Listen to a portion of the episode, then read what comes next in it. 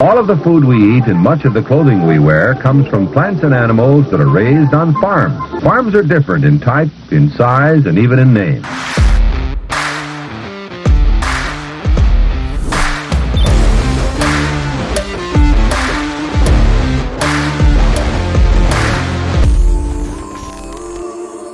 Welcome to Barn Talk. What happens at the barn stays in the barn, but not today. We're going to let it all out for you guys. Today is going to be a Q&A episode. So, thank you to all that submitted your questions. If you have a question for the show, you can sit 'em- submit them through barntalkshow at gmail.com. Email them to us at, at that email, um, and we'll answer them on the show. You can also leave a review on Spotify or Apple. We are still doing the pork raffle. If you've been an avid listener for a while, uh, we are giving away a free pork box to one person that submits proof that they left a review on Spotify or Apple. We're going to announce it on uh, a podcast next month, and we will send that winner a free pork box. Not And- just any pork box. not just any pork box. It's a pork box from our farm, and it is farmer grade approved, and it's part of the farmer grade brand. So it is going to be the fresh pork from our farm to you. Um, we also have a 10% discount uh, sale going on on our website at farmergrade.com right now, and uh, you get a pork box for 10% off. So go check it out if you're interested. And lastly, if you've also listened for a long time, you know we got this little thing called the fee. It's kind of the ticket to admission to watch or listen to the show. If you get any value from what we're talking about, share it out with who you know. So we appreciate every single one of you that have been doing that, whether it's leaving a review, whether it's sharing it with sharing the show with a friend, or submitting submitting proof or submitting your questions. We appreciate all of you. So that's all I got. I appreciate you. I appreciate you too. I think we do a bang up job. It's a gloomy day today in southeast Iowa, so we're up in the barn and I needed a midday pick me up, so I got my coffee here. Uh, it's not, doesn't have anything in it to spice it up. It's just pure black coffee, but Uh, I have my pick me up, and it is not coffee. It is, well, it's got whiskey in it. there you Let's go. just put it that way. There you go. I've had a relaxing day puttering. I like to putter. Uh, so I've been doing a little of that, and it's just, it's 65 degrees today, and I think tomorrow it's going to be about 40. And uh, Aaron Hoffert, if you watch the show last episode, I think, or the one before that actually, uh, we had Aaron Hoffert, good friend of mine. He sent me a really uh, chilly video of his driveway in North Dakota covered in snow, and uh, I don't envy his ass one bit. Uh, I have a hot off the press market update, courtesy of Cat's Grain in Washington, Iowa, and corn, uh, four sixty eight locally, uh, four eighty nine in Cedar Rapids. I shouldn't bag on Cedar Rapids so much. Uh, you might get up there and get through real quick, light, but probably ain't gonna happen. Uh, four eighty is the December contract, and that's pretty close. I think corn closed down a penny today. Uh, so it might be 479. Beans 1261 at the river, 1286 on the other side of the river, and 1288 on the no- November contract on the board. Wheat 573, hog still $68, train wreck. Uh, cattle $181, feeder cattle 240, oils 84 bucks. Bitcoin is rallying up uh, for all you longtime Bitcoin hoarders. You probably are thinking it's going to eight- $80,000 because it hit 33. It was thirty three eight last time I saw, and that was actually down a little bit. So it might big things might be in store. Ethereum 1700, Tesla $207. It's getting beat down a little bit. So if I last time I told you I'd buy it at 210, uh, if I had bought some, I'd buy more at 207. This is not financial advice. Lord knows this is not financial advice. It's just my opinion. Uh, gold 1987. 1987. Now that was a good year. I would have been a sophomore. What was the best song of that year? I don't know, probably probably something by Motley Crue or Def Leppard or yeah, something like that. I think Concert in the Round was going on in 1987. Any of you that managed to go to uh, when Def Leppard did their concert concert in the round, that's uh, legendary. A lot of debauchery going on, uh, both on the stage, in the audience, and underneath the stage. So, uh, anyway, that's for another time. uh, gold, yeah, 1987. Silver, 2179. And just if you're feeling really, you know, optimistic after this little market update, uh, U.S. debt today, I checked, is now $33.6 trillion. And the total U.S. unfunded liabilities, which includes Medicare, Social Security, and whatever else they have on the books that they're supposed to pay that they ain't got the money to pay, $211 trillion. 200? Yeah, see as for dog.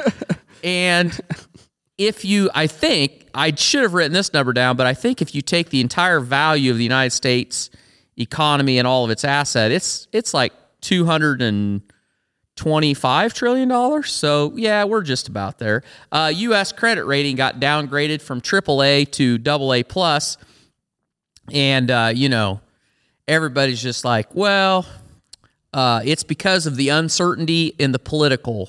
Uh, it's all the division within the country is the reason that they gave for uh, dropping that.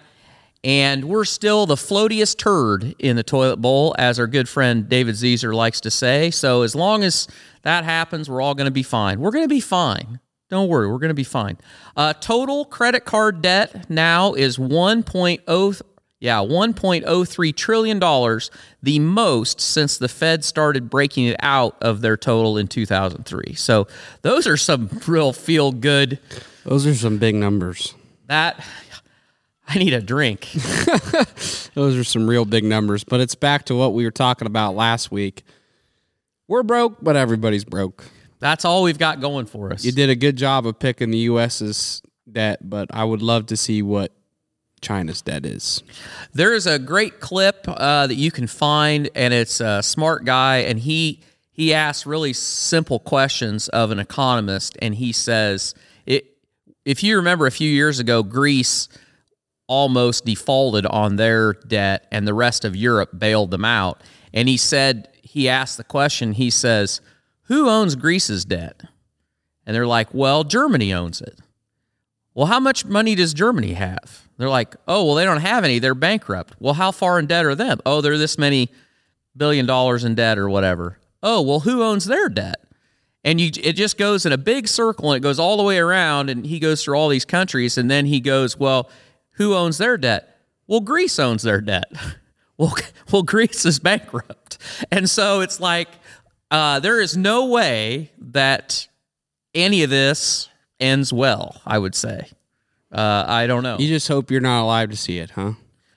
Uh, with that, I'll have another drink. It's an what do you always say about all the problems that are going to go wrong here, and you just what are you going to do? I'm just going to uh, cash out and leave it all to my grandkids. No, that's not what you say. Oh. You always say I I'm building this now so that when I'm old and feeble, I won't have to worry about it. Oh well, yeah, that's Sawyer will, Sawyer will just have to deal with it. It's kind of a it's kind of an offshoot of my dad when we would cobble something together when he was 90 years old, and he would just look at me and say, or even when he was 70 or 80 years old, we would fix something, and he'd go, "Well, that ought to last me as long as I'm going to need it." and uh, I he's right because now that I'm fixing it all, so I'm going to cobble together all the finances to last me as long as I need it, and then it'll be up to you and the next generation to try to sort it out. So, thanks, Dad. I appreciate the great great planning on your end there. Okay. All right. Well, we're going to get into some good questions here, and hopefully that will get us a little pick me up. Not talking about the dead anymore. Uh, now, this is a great name, Cowboy. Yeah asks, what's y'all's input on Edison Motors out of Canada? If you guys think they're a serious competition to Tesla or not. So, those of you that don't know anything about Edison Motors, uh, two guys started this company, and the the founder he owns a logging company or a logging trucking company and hauls a lot of uh, lumber logs mostly from where they fell all these trees down the mountain uh, in British Columbia to the logging mills, to the lumber mills.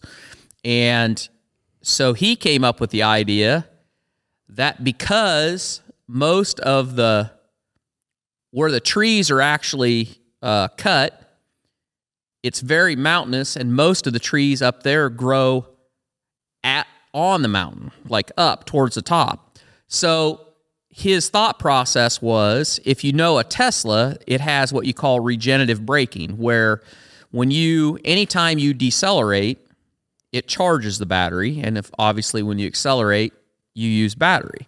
Well, his idea was that if you build a logging truck with batteries and electric motors, which electric motors are excellent because they have an unbelievable amount of torque, which is what you need to start and haul a heavy load. And these logging trucks typically haul uh, over a hundred thousand, over a hundred thousand pounds. So not like in the United States where you're hauling like eighty thousand. They haul, I want to say, hundred and 140,000 pounds or something like that. I want to say is the fully loaded weight because I think the payload is like 100,000 pounds. I could be wrong on that, but I watched a couple of different deals when he was talking about it. And the other thing that's really interesting is the the trailers on the logging trucks. You can't you can't just drop a load. Uh, the trailers are actually bolted to the truck, so they go together. So the trailer and the truck goes together. Anyway, the idea was you would start with a fully charged battery. You drive this truck, this electric truck, to the top of the mountain where they're dropping the logs. You load it, and then when you're coming down the mountain, most of your time you're not actually accelerating. You're using the electric motors and the braking to recharge the batteries. So by the time you get to the bottom, you pretty much have a, a fully charged or close to fully charged battery, and then you can use that battery to get to the mills. And one thing that they added is they have a Caterpillar engine in the front that they use if they ever get in a situation that the batteries get too low.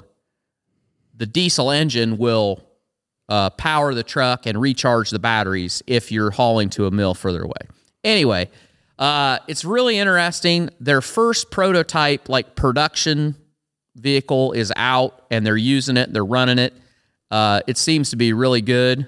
Um, I think so. Munro uh, Live did a whole bit on it, and as to whether that is a direct challenger to the Tesla Semi, it's obviously not as refined and it's not it's not nearly as pretty.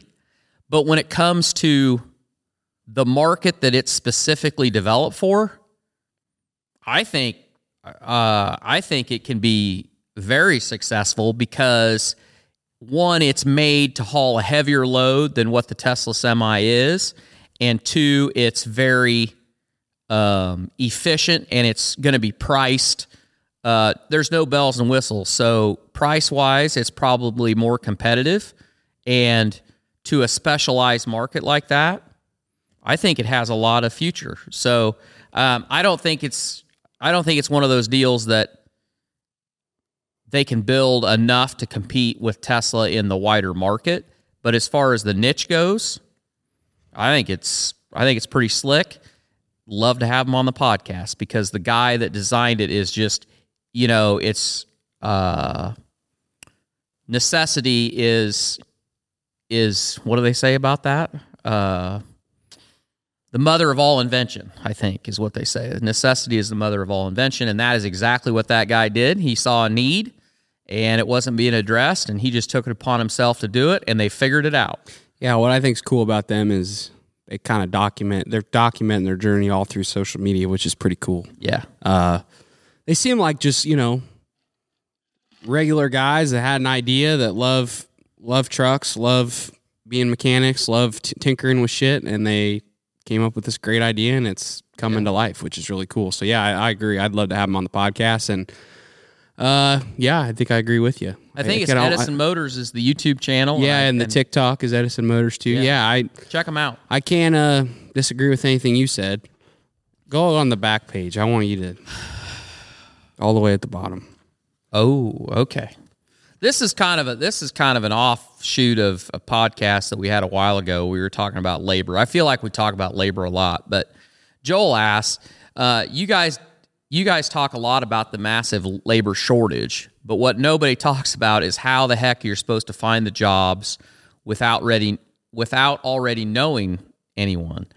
What are some tips or just your thoughts on how to network and find operations to work for? Because Indeed.com doesn't seem to be getting it done. Yeah, I think there's a lot to there's a lot you could say about this subject, and ag is not the only place that's struggling. Like you talk to anybody in the healthcare space, you talk to anybody, you talk to anybody, anybody from any industry. Labor is the problem right now. I just talked to a guy that's working inside meat sales, truck drivers, everything. Everybody's struggling. He said he's told me he thinks labor is the biggest driving force to our economy right now as far as why we're our economy's not in the best shape because we're just there's not enough people. And I think it's a mix of one I don't think businesses necessarily and maybe farming operations necessarily do the best job of trying to find really good talent like I watched a video of, of uh, actually Alex and Leila Hormozi. If you don't know who they are, you should check them out if you want to be in business. And they they drop a lot of great knowledge, but they treat hiring people like they treat their marketing of their products. Like they go as hard on marketing their pro. They go as hard as finding great talent and recruiting people as they do marketing their stuff. Mm-hmm and they're on all the websites for all Indeed, all the websites you can hire people on, Facebook. They're on everything, and they're go, they have it like get down to a T. And I don't think businesses probably go to that level of you know tr- really trying to find people proactively and being on everything and knowing how it all works. But also, I think there's a lot of businesses out there that probably can't pay. I know in ag, you probably can't pay people what they think they're worth there's a lot of people out there that think they're worth maybe more than what they are, and there's some people that probably are worth what they are, but they can't. You can't afford to pay them. So I don't know. I, I I say I would say it's good that you want to work because that's that's what we need the most. And I think that a lot of farms would love nothing more to get a great farm kid or a great guy with some ambition that loves farming and wants to hop in and help help us contribute. You know, and like we're one of those farms, but in our situation, where we're at as a farm, we simply just can't afford to hire a hired hand right now.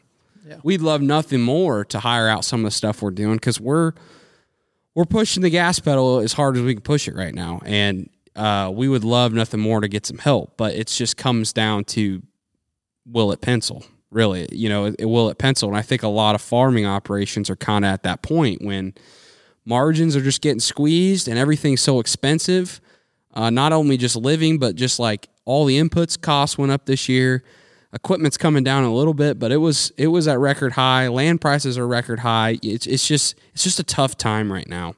Um, but I would just I would say where I see a lot of farms market for for help is predominantly Facebook believe it or not. Like I, that's where I see the Facebook most marketplace. That's where I see the most job listings is Facebook. Yep.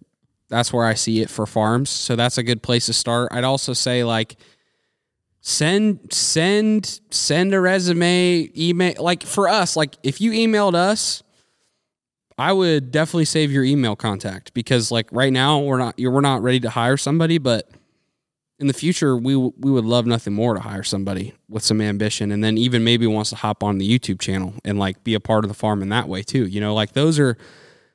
Don't be afraid to shoot your shot. Like like this whole year, our our our biggest lesson learned is don't be afraid to ask, and don't be afraid to ask. You know, scroll Facebook Marketplace or f- scroll Facebook, cold email, whether whether it be social media farms or just people you come in contact with. I'd also say go to go to farm events. Go to like anything that you can, any event that you can go to where you know there's going to be a shitload of farmers there. That's a great place to go and and and work the room. Like all the industries out there have industry events. Like we've gone to the pork board, the the pork producers here in our local town. They always have a, a banquet every year. Great place to go uh, the state state fair and county fairs. That's all a great place to go and find find uh, farmers. Um, there's a there's a shitload of places you can go to find it, and that's where you got to work the room. And you know, I think if you,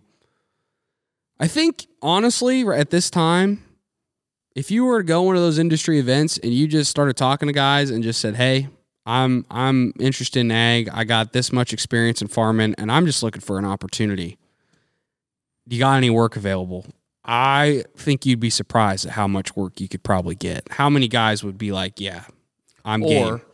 we're not, but you know who you need to talk to Yeah. is Yeah, this guy or Yeah. that guy. right. Uh, the other thing is uh, like ag retailers, um, implement dealers, um, mechanics at implement dealers, not necessarily. Yeah. So salesmen at implement dealers, mechanics, uh, crop input people, seed corn people, those guys are talking to farmers all the time. Yeah, it's a good point. if you can strike up a conversation with one of those guys, they'll say, you know, they may tell you, oh, you need to talk to these guys because they're whatever. Yeah. And it really comes down to um, not being afraid, but not being afraid to ask the question. That's a good, really good point. That's also that's that's really good. Talk to people that know farmers. Work with farmers directly every day because those guys, everybody's hurting for labor, and they work with these farmers every day, and they know that. And so, if they can not only sell them fertilizer and help them in that way, but also, hey, this guy called me and he's looking for work. I know you're struggling with labor. He can provide a make a connection there. Yeah. He he's going to do it. He's definitely going to do it because it's going to benefit not only him but you and the farmer. So it's a win win for everybody. Um, yeah, that's what I would say. Uh, and then I'd say in the meantime, because I know it's it's really hard, especially if you're a first time guy trying to go work for an operation. Like you can't go get the skill to drive a grain cart unless you go work for a farm to drive the grain cart. You might not know how to do that. But what you can do in the meantime is learn some skills that you know you can practice and apply in a farm setting. Like if because there's a lot of shit that goes wrong, there's a lot of shit that needs fixed. So if you know how to work some power tools, you know, you know the difference between tools, you know how to crank on something, that's going to be that's going to be helpful, that's going to be useful. Those kinds of things like learning what you can with what you got right now so that if you get in a situation you can show, hey, I know a few things. You know, I might not know everything. Like I might not know how to run a grain cart because this is my first time working for an operation, but I do know how to tinker on some shit. Pe- They're going to take notice of that. So, or like welding, if you, you know, just little shit like that. There's a lot of stuff that you can think could be useful on an operation. You can And I- start practicing now.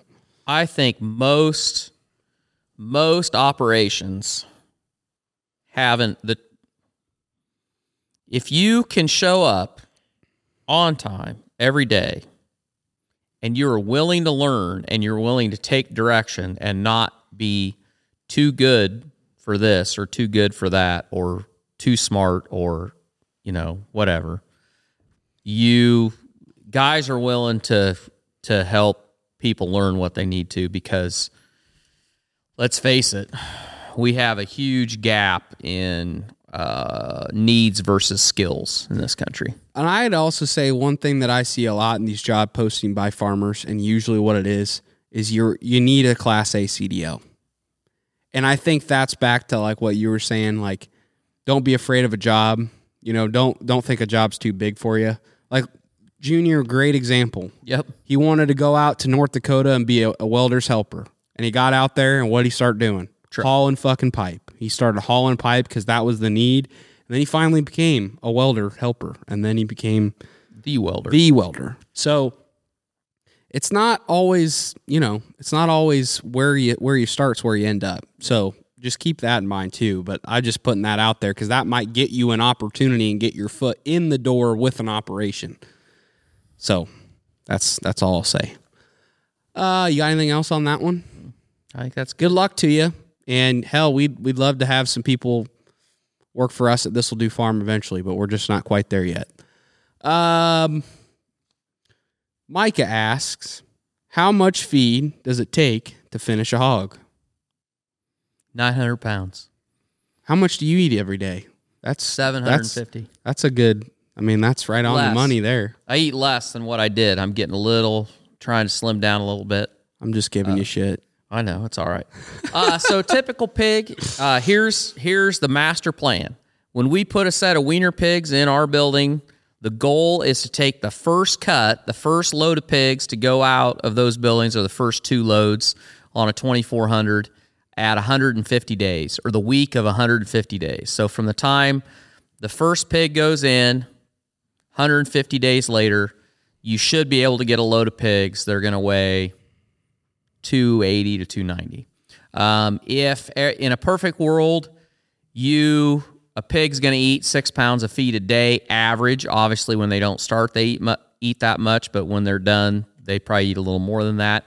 And if you can get a one point, if you can get a 1.8, 1.9, 1.95 uh, feed conversion, you will put on, you know, two pounds a day if you're eating six pounds or a little over six pounds. So that's the between 850 900 pounds of feed uh, should get you a pig to that that mark in about 150 days. Now then, doesn't always work that way. You get sick pigs, you get you know diseases, you get pigs that are smaller that don't start as well.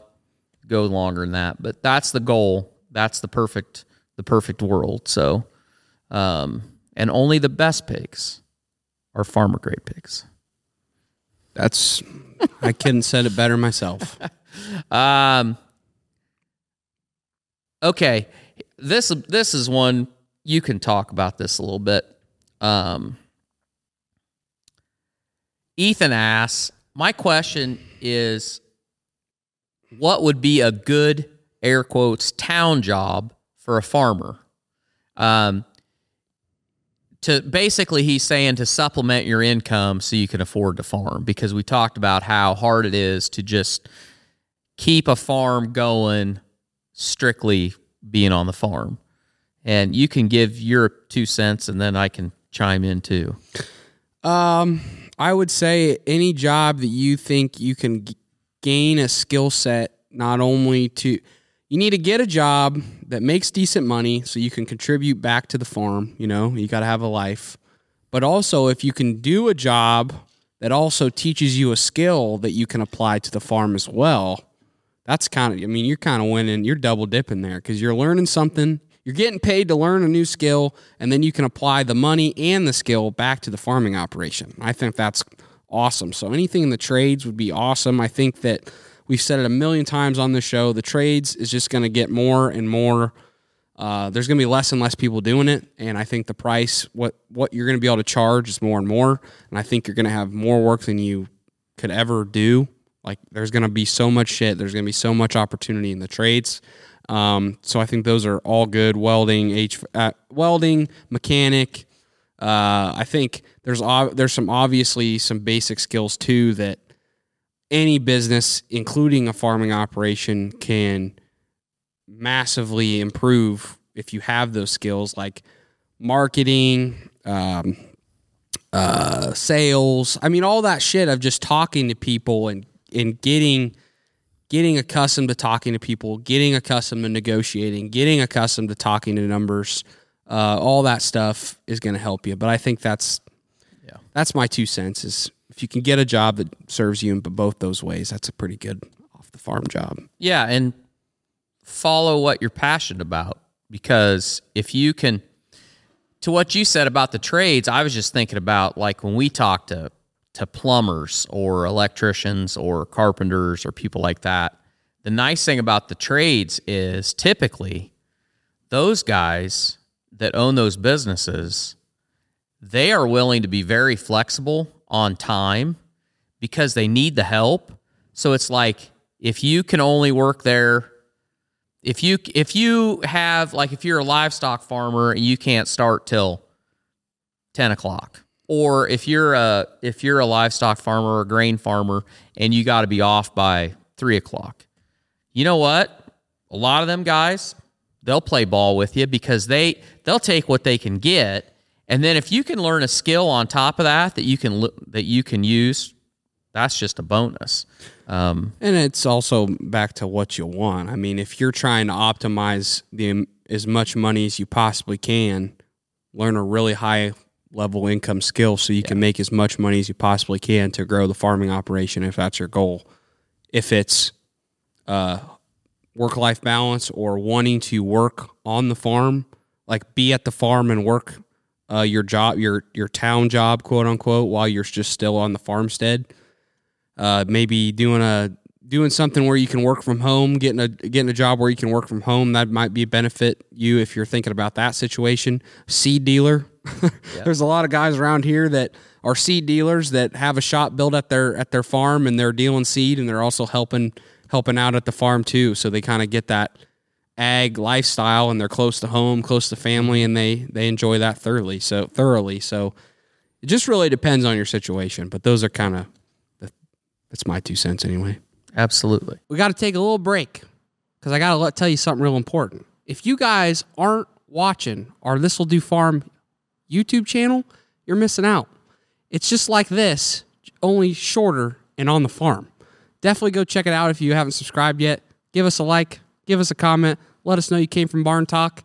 And with that being said, let's get back into the podcast. Daniel asks, I this kind of goes together here. This is a good question. Okay. Daniel asks, I personally have a town job and help after work, but my uncle and cousin full time farm the original farmstead from the 1800s, and close friends still farm their original farmstead from the 1920s.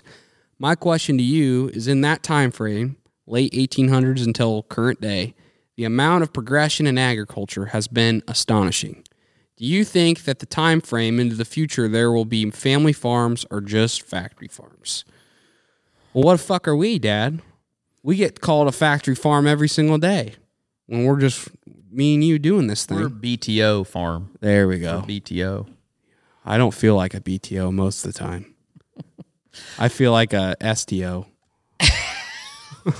Okay.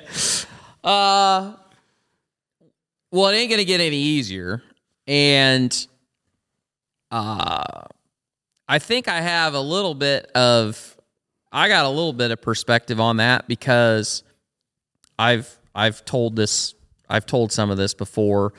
When we first started this podcast, we did a few episodes where we talked about kind of like my family history and that, but um something that's unique about me is the fact that there's like a generation missing. So my father was born in 1919. And if you do the math real quick, you'd think that I'd be older than what I am, but I wasn't born until my dad was 52 years old. And so there's kind of a gap, you know, like he literally was old enough to be my grandfather, um, which made for, you know, great father son relations until we got older. But um, so I heard all the stories.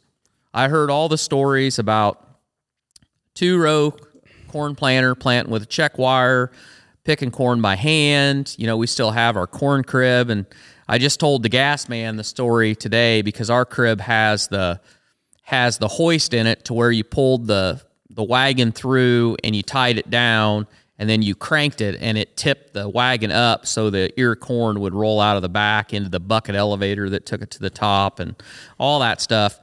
And I often thought so my dad literally went from you know farming with horses to the last tractor he owned before he passed away was a 7820 and we no-tilled and he grew up you know the only thing you had like you burned the stalks like when you got done hand harvesting corn they had a big they had a 40 foot chunk of railroad iron that they pulled with two teams and they dragged that across the ground to bust off all the stalks and then they would windrow the stalks they had a dump rake and they would windrow the stalks then they would burn them and then he would always make the comment that in his day when you plowed if there was any stalks left showing above the dirt you were a piss poor farmer because that's how you judge whether somebody knew what the hell they were doing because you did not want to see anything but black dirt. So we've come a long ways since then. But for us to sit here and think, oh, well, we'll never see that level of innovation in our lifetimes that that generation saw, I don't think that's true. I think that we make inter uh, we make incremental gains all the time as far as technology goes and efficiency and all that. But then every once in a while, a technology will come along that makes a huge jump in a short amount of time. And I just told this story uh, a, a, while ago to somebody. I I actually heard this, but and I might get the years wrong, so don't crucify me for it. But a guy told the story, and he was being questioned about the about electric vehicles and the idea that they couldn't we couldn't move that way very quickly because of all the factors everybody likes to talk about, and that's neither here nor there. But his his analogy was that let's just say in uh, 1913, 85 percent of the people in the United States traveled short distance by horse and buggy. Within seven years, 75% of the country moved short distance by automobile. Seven years. So that's a very short period of time with a very huge amount of innovation. And his his point of that was every wheel builder, carriage builder, horse breeder, uh, hay maker, barn builder, barn builder, horse poo picker upper guy, Stall whatever the builder. hell is. All those people were massively displaced by that technology. A lot of them probably went to work for the Ford factory or you know whatever. They all had to change. None of those people saw that coming. In fact, a lot of this is a true story. My dad told me uh, a farm that is just around the corner from us, 240 acres. The guy that farmed that, he was the last person in Jackson Township to give up his horses, and he was convinced tractors were a fad and that they would never catch on and he kept farming for horses with horses until he actually retired and sold them and never did own a tractor. But he was he was displaced. And we have the same thing. Whatever your whatever your uh whatever your temple is whatever is the thing that you hold on to that you say this will never happen. This will never change. Your paradigm.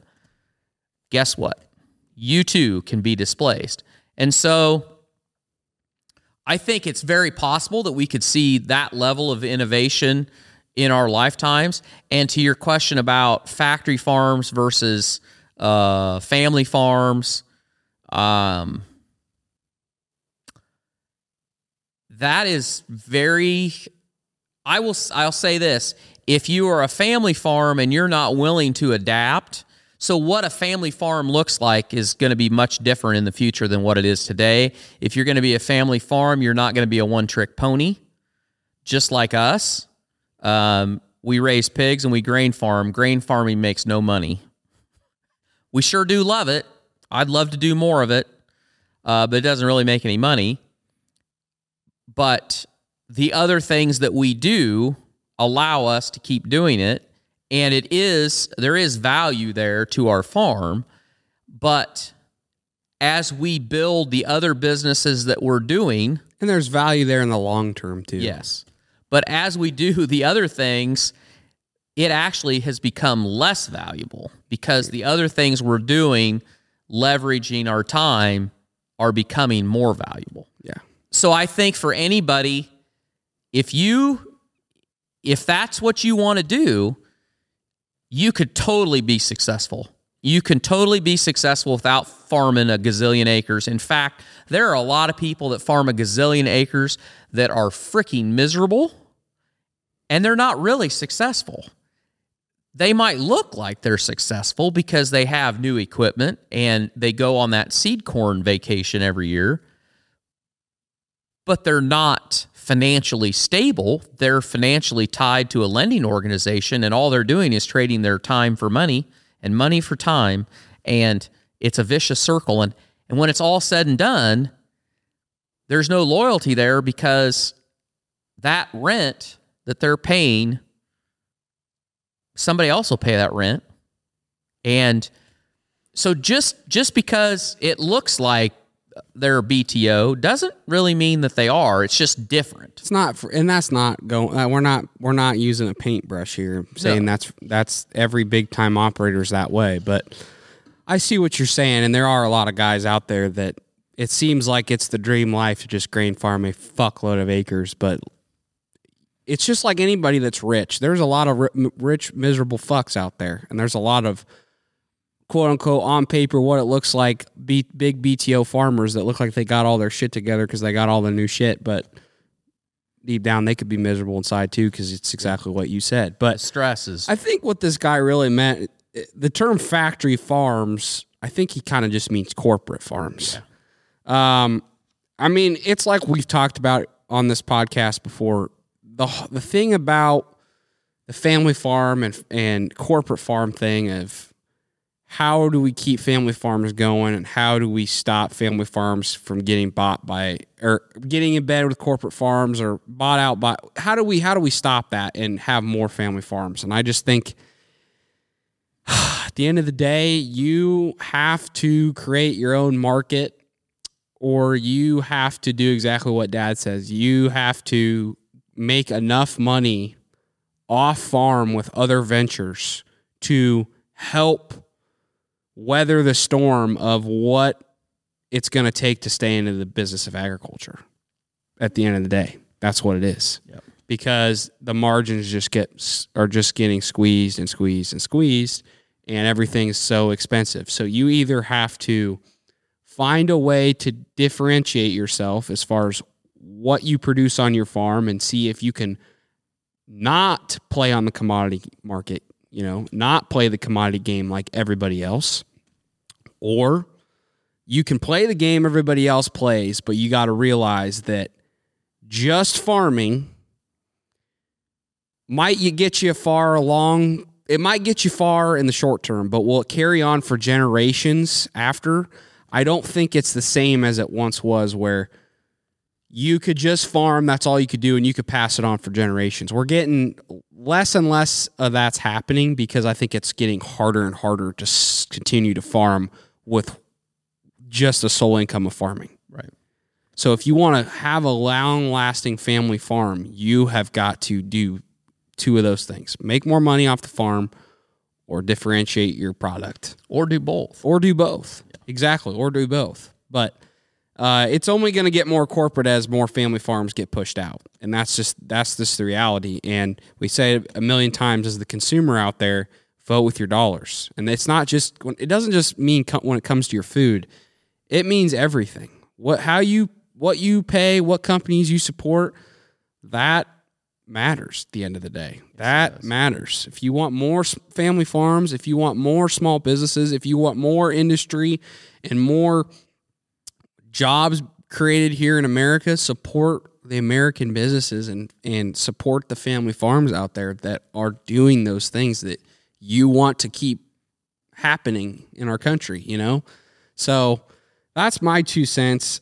And I, I would just say also to touch on your innovation point, I mean there there's a lot of shit coming down the pipe. I think and and my you're gonna be a grandpa and you're gonna be shitting your pants, I think, even just what's coming down the pipe. And I'm gonna be mind blown when I'm a grandpa because I don't even know what it's gonna be like. But I think with the AI technology and self driving and drones and uh just all this shit, I just feel like there's it's it's gonna be a lot. There's gonna be a lot of stuff. I'm going to be in my WALL-E chair, Yeah. sucking on my big gulp Yeah. with my VR goggles, just out riding the dunes on my 250R like it's the glory days, listen to some crew. I'm not going to give two shits. Nope. There you go. I love it. Maybe. Yeah, don't just stay in your box though. We always say that. Uh, definitely, definitely look outside your box every once in a while because you don't want to get left behind. Danner asks, how big do you process your pigs at? And have you ever tried liver mush? Never tried liver mush. I've actually never tried liver. So not a not. I've seen a lot of Liver King videos of when he was just blowing up on the internet and. He claimed that he was so so shredded just because of all the carnivore diet and all the liver he was eating, but he was really on. I mean, geez, guys, he's on he's, a he's on fucking gear. He's on gear. I mean, it's pretty obvious he was on gear. But um, how big do we process our pigs at, or how big do we yeah process our pigs at? Um, so for farmer grade pigs, we process process them at our ideal weight for those would definitely be 300 or above uh, for sure just because i'm trying to get the most meat yield out of those pigs as i possibly can. And obviously i don't want them to get them too fat because that's a pain in the ass to move them around. And you know they get to a certain point where it's just like you know you want that animal to not be so goddamn fat that his quality of life's terrible right? You know they're 300's about the perf 300 to 315 315 320 is pushing it on a pig i think. They're Yeah. They're pretty decent size that's about the max i would go but 300's uh, pretty ideal The frame of a pig has gotten longer over time. The breeds that we raise today, the hybrids, so they carry that weight a little better. But one thing a lot of people don't realize is, and this goes to the to our to like this will do the farm channel. People think that it's that it's mean for us when we're sorting uh, little pigs that will grab the pigs by their back leg. Well, the reason you grab a pig by their back leg is because their back leg, that's a joint, and you can pick them up and they're fine, doesn't hurt them a bit. You never want to grab a pig by its front leg because the front leg of a pig, that where the where their front leg attaches their body, that's not a joint. That's just a muscle. That's just muscle that holds that all together. And you can very easily uh, dislocate or uh, break a front leg because they're not attached. And the only reason I say that is because as they get bigger, carrying all that weight, um, they get to a point where it's hard on their joints to carry that weight. So that three between 300 and 315 is where we like them. And the other reason for that is because we want to give people a really nice big pork chop. And if you like if you if we laid them out and showed you the pork chop from a pig that's say 240 pounds com- compared to a pig that's 300 pounds there's quite a bit of difference uh, in that in that the size of that cut and so we like that um, but then the other limiting factor is time because when we start closing out a group uh, when they're big enough, they're big enough, and they got to go because we got to make room for the next group. So it's not like we can feed these pigs till the cows come home. So Yeah. when I said earlier about that 150 days, you know, we're wanting to take pigs. If we can get pigs that are weighing 300 pounds at 160 days, that's where we want to take them. And you wait too long, and they all got to go. So Yeah. time is not on your Yeah, you side. want two groups a year per barn, so you want to you want to definitely stay on that time timeline. And I think the Packers, all these packing plants, if you didn't know this, they're all set up for kind of a certain size pig, and some of them vary. So some of them are a lot. Some of them are the some of them are the same in the fact that they might want a 300 pound pig, but there's some that their market is they take smaller pigs where they're like at the 280, 285 mark or two or, 260. or 260. So, and that was kind of the big thing with COVID when everybody was like, why are these, why are some of these pigs having to get euthanized? Well, and when that was all going on, because all the plant, all the packing plants shut down. Well, when you have a pig that goes, when a packing plant is set up for efficiency and they take pigs at a certain weight range and it gets outside of that weight range, whether it, which for the COVID case, they got way too big uh, that plant's not set up to process those pigs. Their whole efficiency, everything on that line is set up for that pig, and when it that pig can't fit that line, They and it can't, they can't go anywhere. No one's going to process them, and there's not enough small town processors to be able to process that meat. So that's what happened. So that's that's why we don't shut the fucking country down. Yeah. And another thing is on that, and we talked about this back at that time, but uh, so a federally inspected, USDA inspected facility, when you process that pig and you hang it on the rail, like we've seen a carcass on a rail, to Sawyer's point that it's set up for a certain size. It's set up for a certain weight and it's set up for a certain length of pig. So you get a pig that's too big, it gets longer.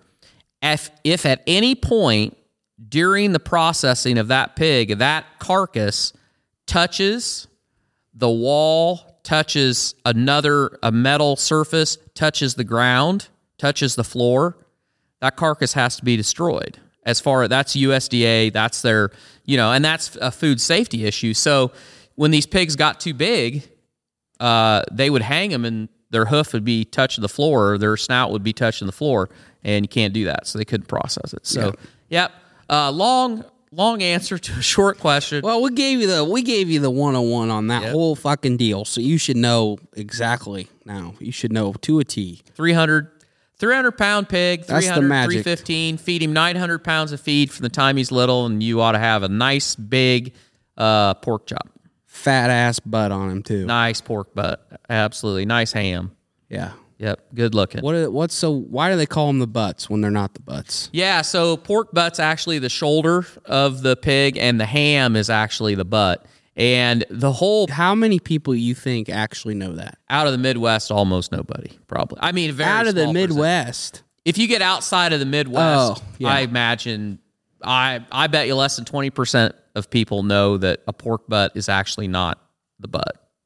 I mean, wouldn't you say? Yeah, I would definitely say. Because it's weird. It's a weird thing. It's one of them weird things. Like, why in the hell did they call that a pork butt? Well, this is, and I don't even know if this is right. This is what I've read. So, pork butt comes from the the term comes from back in long, long time ago when they would process pigs. That shoulder, they would shove them in a barrel uh, sold them, shove them in a barrel, and ship them. And a lot of that processing was based in Boston, and they were called Boston butts. So once in a while, you'll still hear somebody refer to a pork shoulder as a Boston butt, but the Boston part dropped off, but the butt stuck, and they call it pork butt. But it's not pork butt. It and the other thing is the hams. Uh, I don't know why they started calling them hams, but the the butt of the pig, the two the two big muscles uh, that are those joints that are connected the back legs, those were what people started curing and smoking, and they called them hams instead of pork butt. And the shoulders, they put them in a barrel and called them a Boston butt. So that's it's just one of those weird, weird, Weird deals. deal. Weird deal. Yeah, it is weird. Tastes fucking good though. It's damn good, Real damn good. good. I think this is going to be our last question here, and it's a kind of a fun one. So Joseph asks if Elon Musk's end goal is to live on Mars, they will have to have some way to produce food. Do you think they could possibly take Tesla self-driving technology and build self-driving tractors to possibly send them to Mars and try to raise a crop before we send people? Uh, They're going to need you to go up there and do that. Well, they're going to need our buddy. Uh, they're going to we're going to need our guy. Craig Rupp. Greg yeah, from Craig Rupp. Sabanto. Uh, Sabanto. Uh, they're already doing it. So get on. They're already on Mars? well, they're not on Mars, but I think they'd be just fine. So that technology's already. I mean, I yes, I think you're right. I think you're 100 percent right. Um, It'd be a good idea to know that we can grow food on Mars before we sent people Yep. to Mars. Because the rations will run out quick and then all bets are off. Right. When the pork butts are gone, fists come out. That's true. Yeah, so I think that would be the plan, but you have to terraform you have to terraform Mars to where you can actually grow something or else build an incredible network of greenhouses because it's not uh, the atmosphere is not good enough. That's why uh, Elon uh, kidded a little bit, but he was kind of serious that probably the first thing you should do is nuke the polar ice caps of uh, Mars. And the reason he said that is because there's a huge amount of ice uh, at the poles, just like here on Earth. And if you could melt that fast enough, you could give Mars, in theory, you could give Mars an atmosphere, which in turn would give you a buffer uh, that you could probably start terraforming it and, you know, then get yourself disassemble yourself a bunch of Kubotas and Get, get get Craig up there. get Craig up there. friend of the show. He was an early episode. We need we, maybe we should get him back on and see how they're doing. But I th- yeah. Craig Rupp Sabanto, it's an early episode. You can go check it out. But they they're doing a really cool autonomous tractors. It's like their whole thing. That's what they're working on. I know that autonomous tractors is kind of becoming more and more a thing in every brand of tractor, but he's doing something really cool over there, and he's been kind of a pioneer of that. So, um, yeah, I think they would. I think they'd get that nipped in the bud pretty quick. There you go. We would. I hope they'd have some bacon on Mars because life without bacon, I don't know how the vegans can do it. I don't know. Be tough. Pretty shitty. Absolutely. Can't. I'm not going. I, I, it's one of my stipulations. I'm not going if I can't get bacon. Yeah. probably. You gotta. That's part of Tork's deal. Yep, pretty much. I get it. Okay, I'll give you one last thing. I'll give you the golden the golden nugget of the day. I heard this story. Uh, so this podcast is probably somewhat skewed towards men, I would think, and it's probably skewed more towards people that would proclaim themselves to be kind of like self-reliant, I guess, you know, bootstrap it, you know, you know, Pull them fucking bootstraps pull up, on boy. those bootstraps. Yeah. And uh, I was perusing uh, YouTube one night, and I do I I check on a guy. He's got a chance called Wranglerstar, I think is what it's called. He's. And- I think there. I think last time we talked about him on the podcast, guys were like, "That guy's fucking crazy," but he's he got is some. crazy. He is kind of crazy. yeah. he's a pi- he's a homesteader. You He's a know, and prepper. prepper, and all that. Oh, yeah. But he he and I actually can't take for this take credit for this. He told this story though because what he was talking about, he was talking about all the equipment that he has accumulated in his kind of off-grid living, you know, homesteading, prepping, like all the stuff it takes and how expensive it is. And and he acknowledged that. And he said he told the story of this journalist that in the 1800s he spent uh, a year or, or six months with a group of Finnish uh, whalers. They were they were on a whaling ship, and these were that was a very tough job, very rugged, cold, you know, dangerous, and uh, but they for their time for their for where they were, they made really good money, but the life expectancy was not that good because it was dangerous. And. Um, they came into port after being at sea for however long and they all get paid. And this one veteran uh, whaler old guy grizzled um, he promptly went to the general store and bought just every pack of american cigarettes that they had and they were very expensive. And the journalist asked him he said you know of all the things that you could spend your hard-earned money on why why are you buying cigarettes? And he took the first pack of cigarettes and he opened it up and he lit a cigarette and he took a pull off of it. And he said to the journalist he said well i just chalk that up to uh, it's damn expensive being a man. And i just thought that was i thought that was good because you know all of us life does not get any easier and people rely on you and as we go through life we just add more burden to ourselves. And uh being a man is expensive Yeah, I would. I uh, I think that's good. I saw a clip of a guy that was talking about how to be a a man of God. But it, it, it if if you're not religious, it kind of just comes down to a ma- if you're to be a man, it's all about sacrifice. You sacrifice yourself for everybody around you, your family, your your wife, your kids, even your and each your com- I mean each day you are sacrificing. If you're a good man, if you are a man, you are sacrificing. your own you're sacrificing your own whatever Wants, treasure. needs, Yes. everything to support and help and and make things better for everyone around you. And that I thought that was really good. And that's just that guy's opinion, but I you know what? I sat there and I thought about it and I was like that's that's pretty good. Yep. It's pretty good. Side note, I think Wranglerstar would be an awesome uh, podcast guest. And also, I just was sitting here thinking a great business idea for him would be he should come out to people's properties and just consult for them and say, you know, if you lived here, what would you rig up as a booby trap? Or Right. where would you bury the bunker? Yes, right. Where would you have your turrets that come out of the ground when there's an intruder or something? You know, I think seriously, I think people are more weary than ever before. And shit, he could five grand a pop to come out to your farm or your homestead and say, "This is what I would do, boys." I'm not saying that 8,000 rounds of 556 isn't a good start. I'm not saying that, but this is where I would put the additional 10,000 rounds. yeah, yeah, he'd be pretty good, but he would be awesome to get on the podcast. I think. We'll put it on the list. And if he ever did come on, I would tell him that idea.